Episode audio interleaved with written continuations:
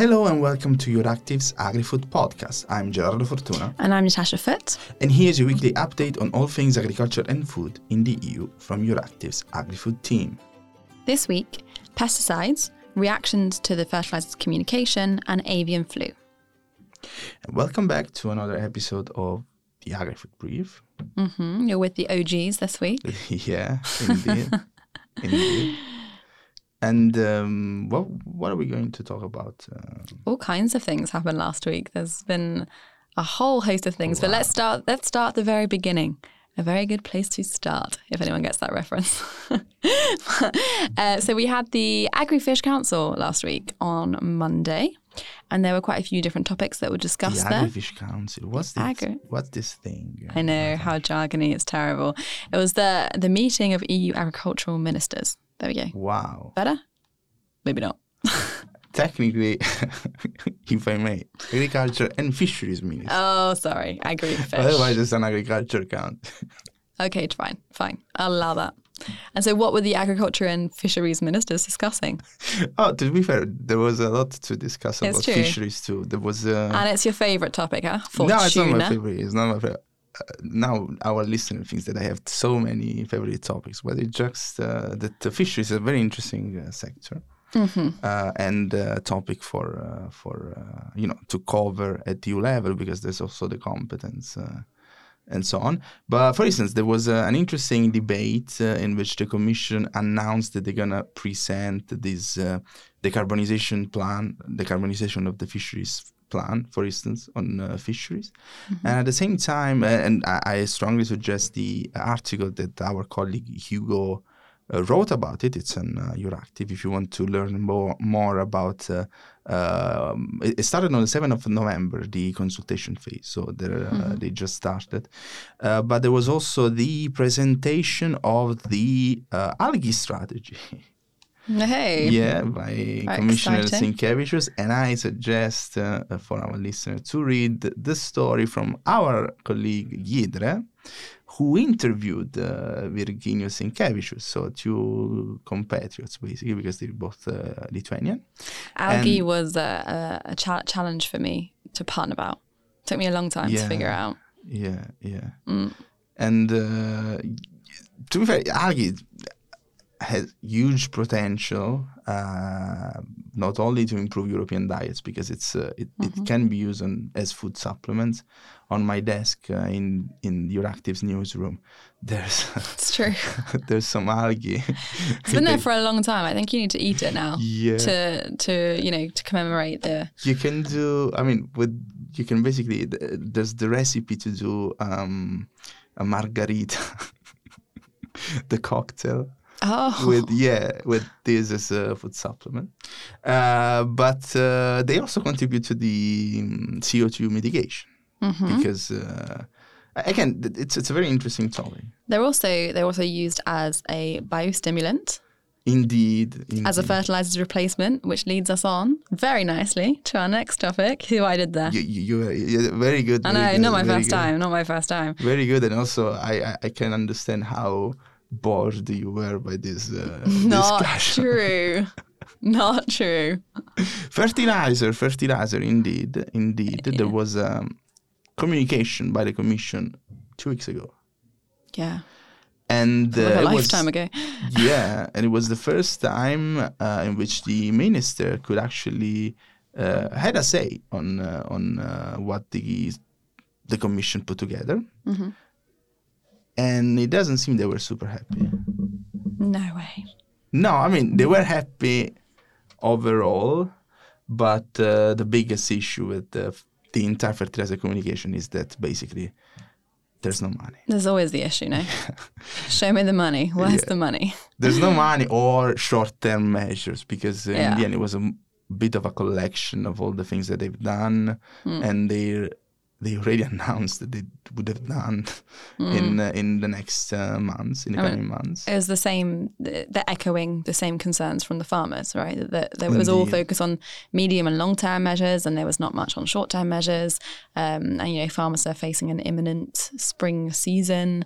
Um, but yeah, the main contentious issue though was around this idea of state aid right? Yeah, indeed. It, it, it was this um, debate uh, um, around how to fund this uh, additional money because we know that the common agricultural policy, uh, the common agricultural policy, so the uh, EU's farming subsidy scheme uh, has already been um, at least the the allocation for the 2023 for next year uh, they were already discussed, the national uh, strategic plans and so on. We co- we kind of covered this quite uh, extensively. extensively, um, and there's everything on our website on the CAP tracker. Uh, you can check the current cu- current status of uh, all the uh, actually all of the national strategic plans. So hmm.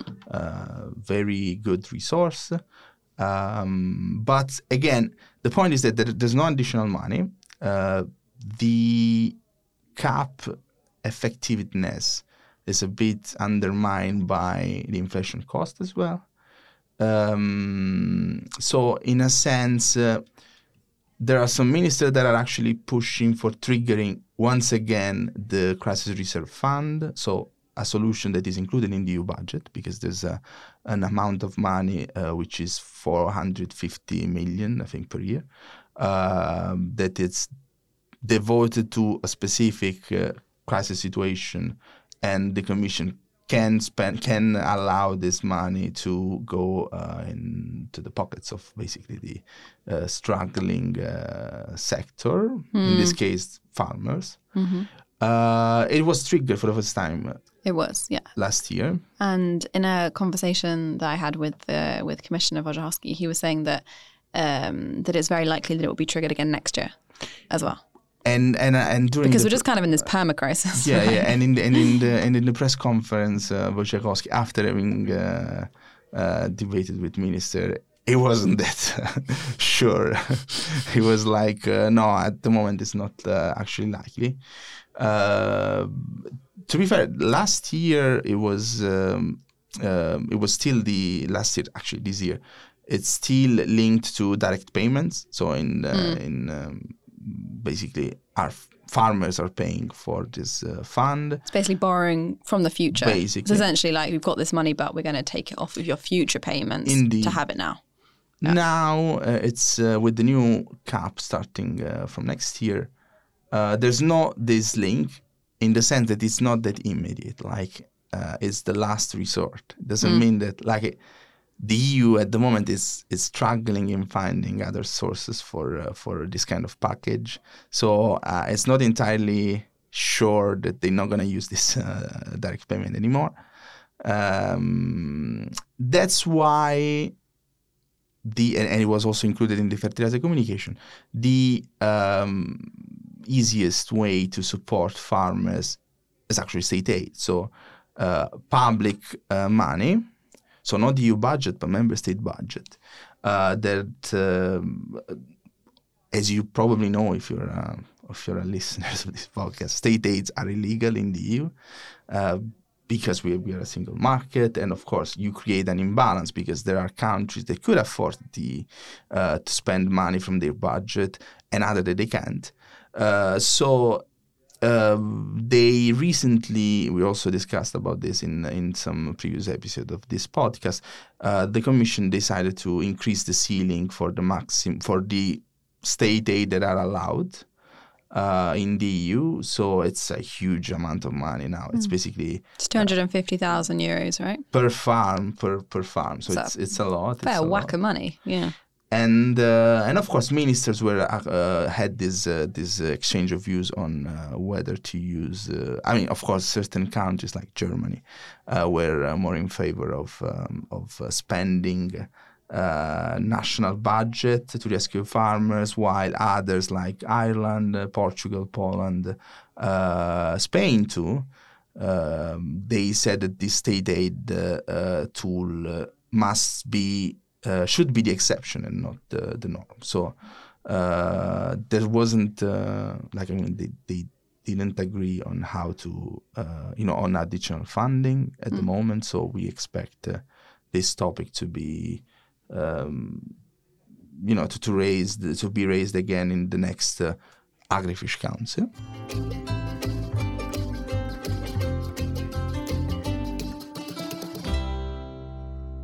And talking about things that are spoken about again and again, um, in the Agri-Fish Council meeting, uh, there was also this discussion over the Commission's plans to slash the use and risk of pesticides in half by 2030, which was um, this this ambition that was um, uh, put in the EU's flagship food policy, Farm to Fork strategy. And member states are not very happy about how this has gone down. Basically, we've spoken about it a number of times. We've also written about it. Um, you can check out our articles on Euractiv, but essentially, member states are saying that you know, with the advent, with the situation with Russia's invasion of Ukraine, with the fact that it's upended global food uh, supply chains, um, they're saying that we need to relook at this idea of how we're going to do this. They're saying we need a deeper and more thorough, more comprehensive impact assessment. And so ministers asked for this at the, the council meeting last week. Um, and in response, you know, the commissioner was talking about, he, you know, he was very, he was saying he, he knows that it's a very difficult problem to, to solve. He actually called it a difficult and open problem. What a word. What a choice of word. Open. Which does make it sound like they're kind of open. It's still an open discussion. I mean, of course, we had the proposal from the commission, and of course, yeah, there is an element of openness, but right? Still. But still, but still, sounds like there's some wiggle room. Well, that's how I interpreted it, interpreted the the word open. Yeah, yeah, that's. Uh... No, it's interesting. Again, of course, it's open also because uh, lawmakers, of course, uh, have to. But it's technically open, but yeah, still, mm.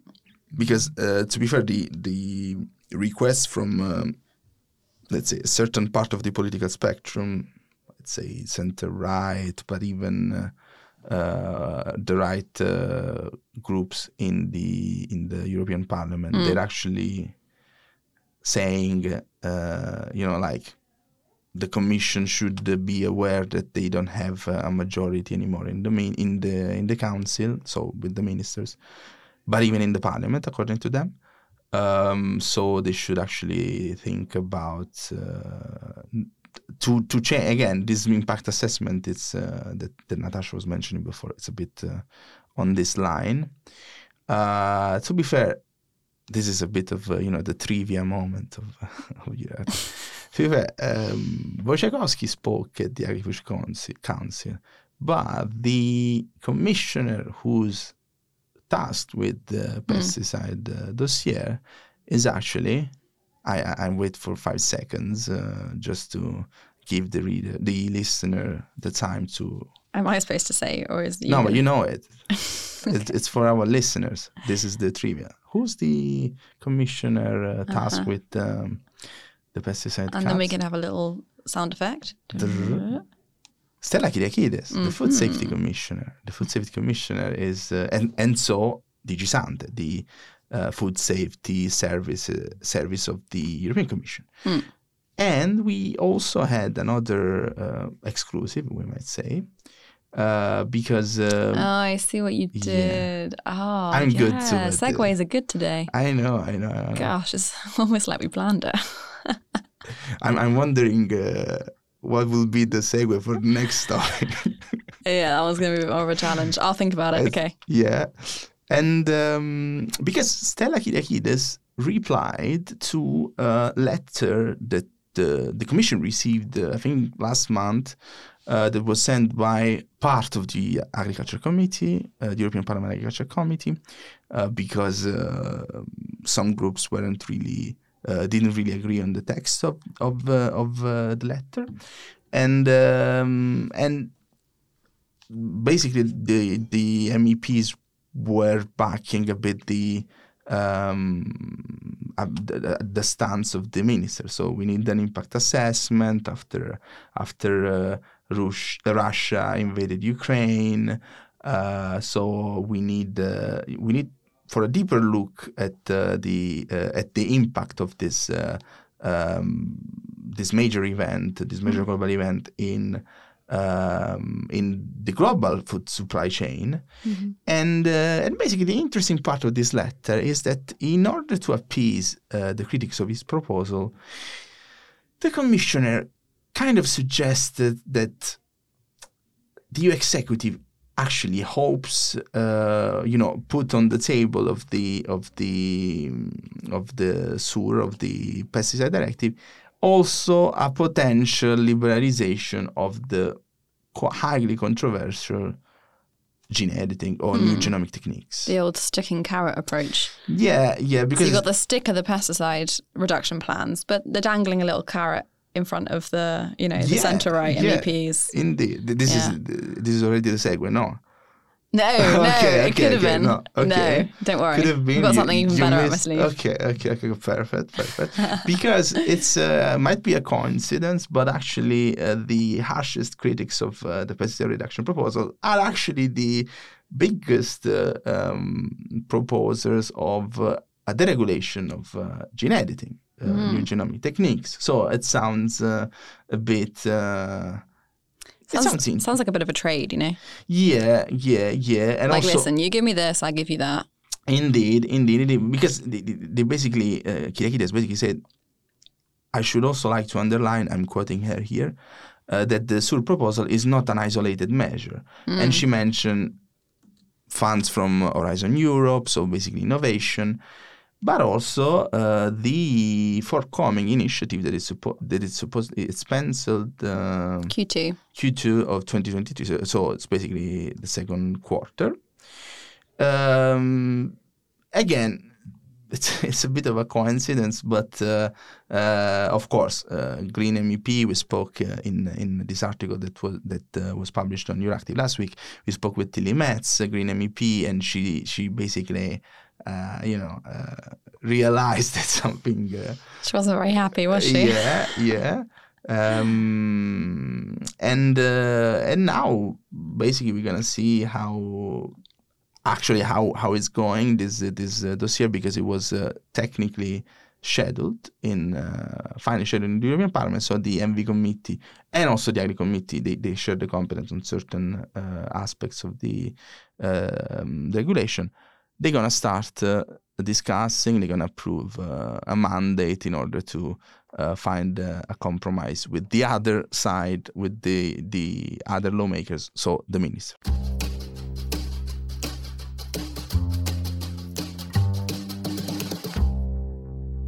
So, today we're taking a deep dive into avian influenza. Now, the EU's neighbour, the UK, is currently facing one of the worst outbreaks of avian influenza ever, so much so that the country is seeing shortages of both poultry meat and eggs in the run up to Christmas. But is the EU faring much better?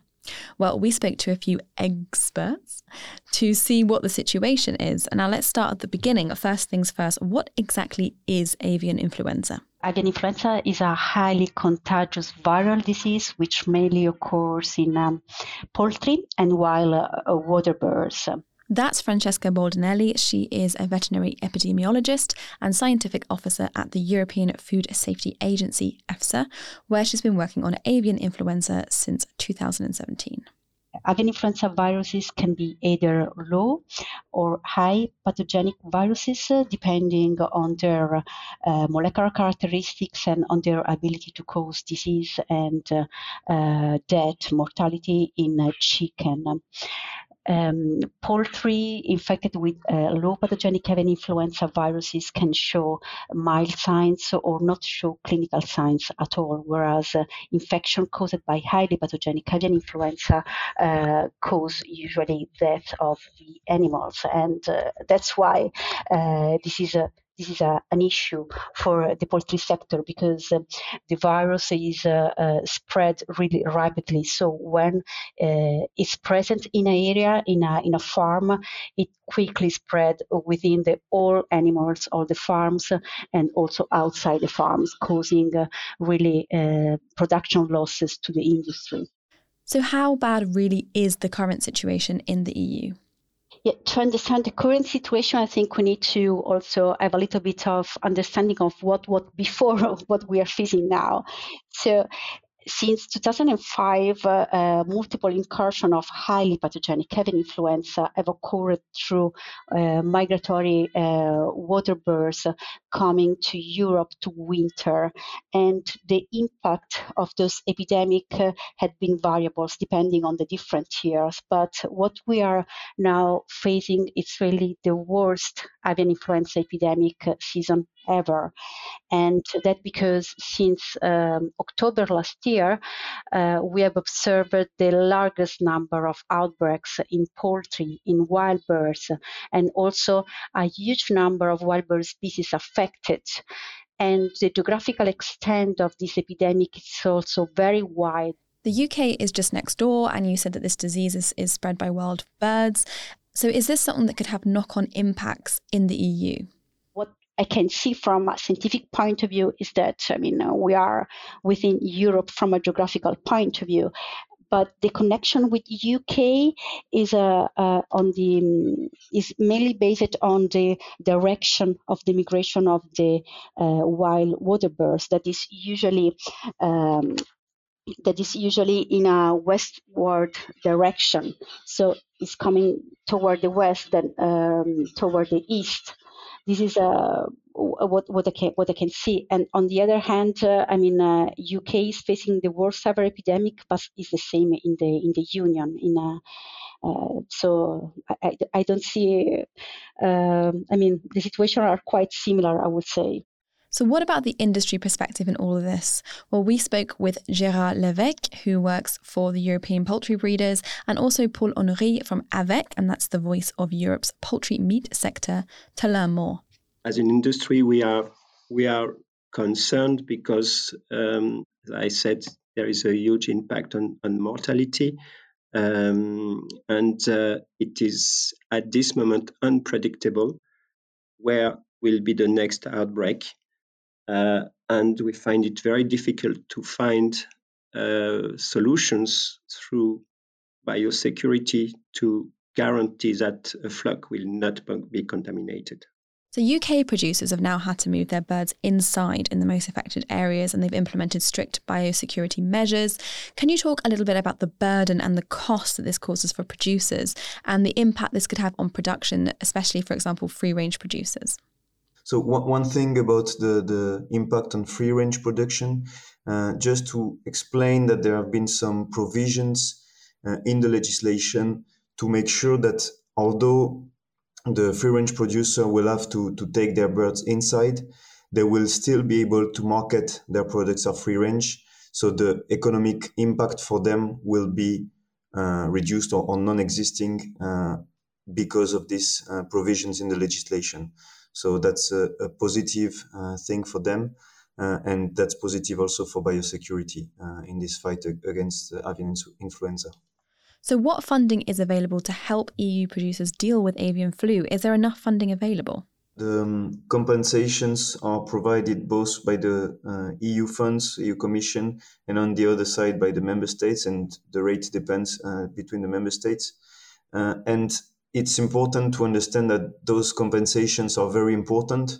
First, to, to ensure the well being of the farmers, because obviously they are not responsible when they have a case, uh, if they have taken all the good biosecurity measures that can happen to anyone. And the second uh, element is that the, the public has to understand that it's very important to ensure that the farmer will be compensated because then, if not, and if, if they have to, to assume the financial risk, then there is a risk that they may not uh, uh, say that they have an outbreak and that it will contribute to more uh, dissemination of the outbreak. So it's very important to support the farmers uh, and the players on the ground to make sure they take all the measures and that uh, each time we have an outbreak, it's it's noticed to the authorities and that we take the, the right measures. So so those compensations are extremely important to fight the outbreak. Now, back in May of this year, EU agricultural ministers agreed to implement a bird flu vaccine strategy. So, what's the latest on this? Is this moving fast enough, in your opinion? The decision from uh, EU has been to give the possibility to move to vaccination. Uh, so, first, we are waiting uh, new regulation. It, it will come soon. Um, but then, when you have the regulation, you also need to have to define the strategy, and you also need to get the good vaccines. And uh, and this point is uh, is difficult. Uh, first, because when when you speak about birds, it is different species, and each species can react differently to the vaccines. and it takes time because we need uh, as much as possible we need to reduce the mortality but we need also to reduce the spread from uh, one bird to the other from one farm to the other. So that's that's a difficulty. And the second difficulty when you define a strategy is that obviously on from one year to the other the behavior of the virus is changing. And that's all from us this week. This week, the AgriFood podcast is produced by Euractiv's AgriFood team, Gerardo Fortuna, Natasha Foote, and Paola Andres, with the technical support of Evi Chiori. And this podcast is also available on all major streaming platforms, including Apple, Amazon, Stitcher, and Spotify. Be sure to subscribe to our AgriFood Brief so you don't miss the latest news in the EU. I'm Natasha Foote. Thanks so much for listening and see you next week.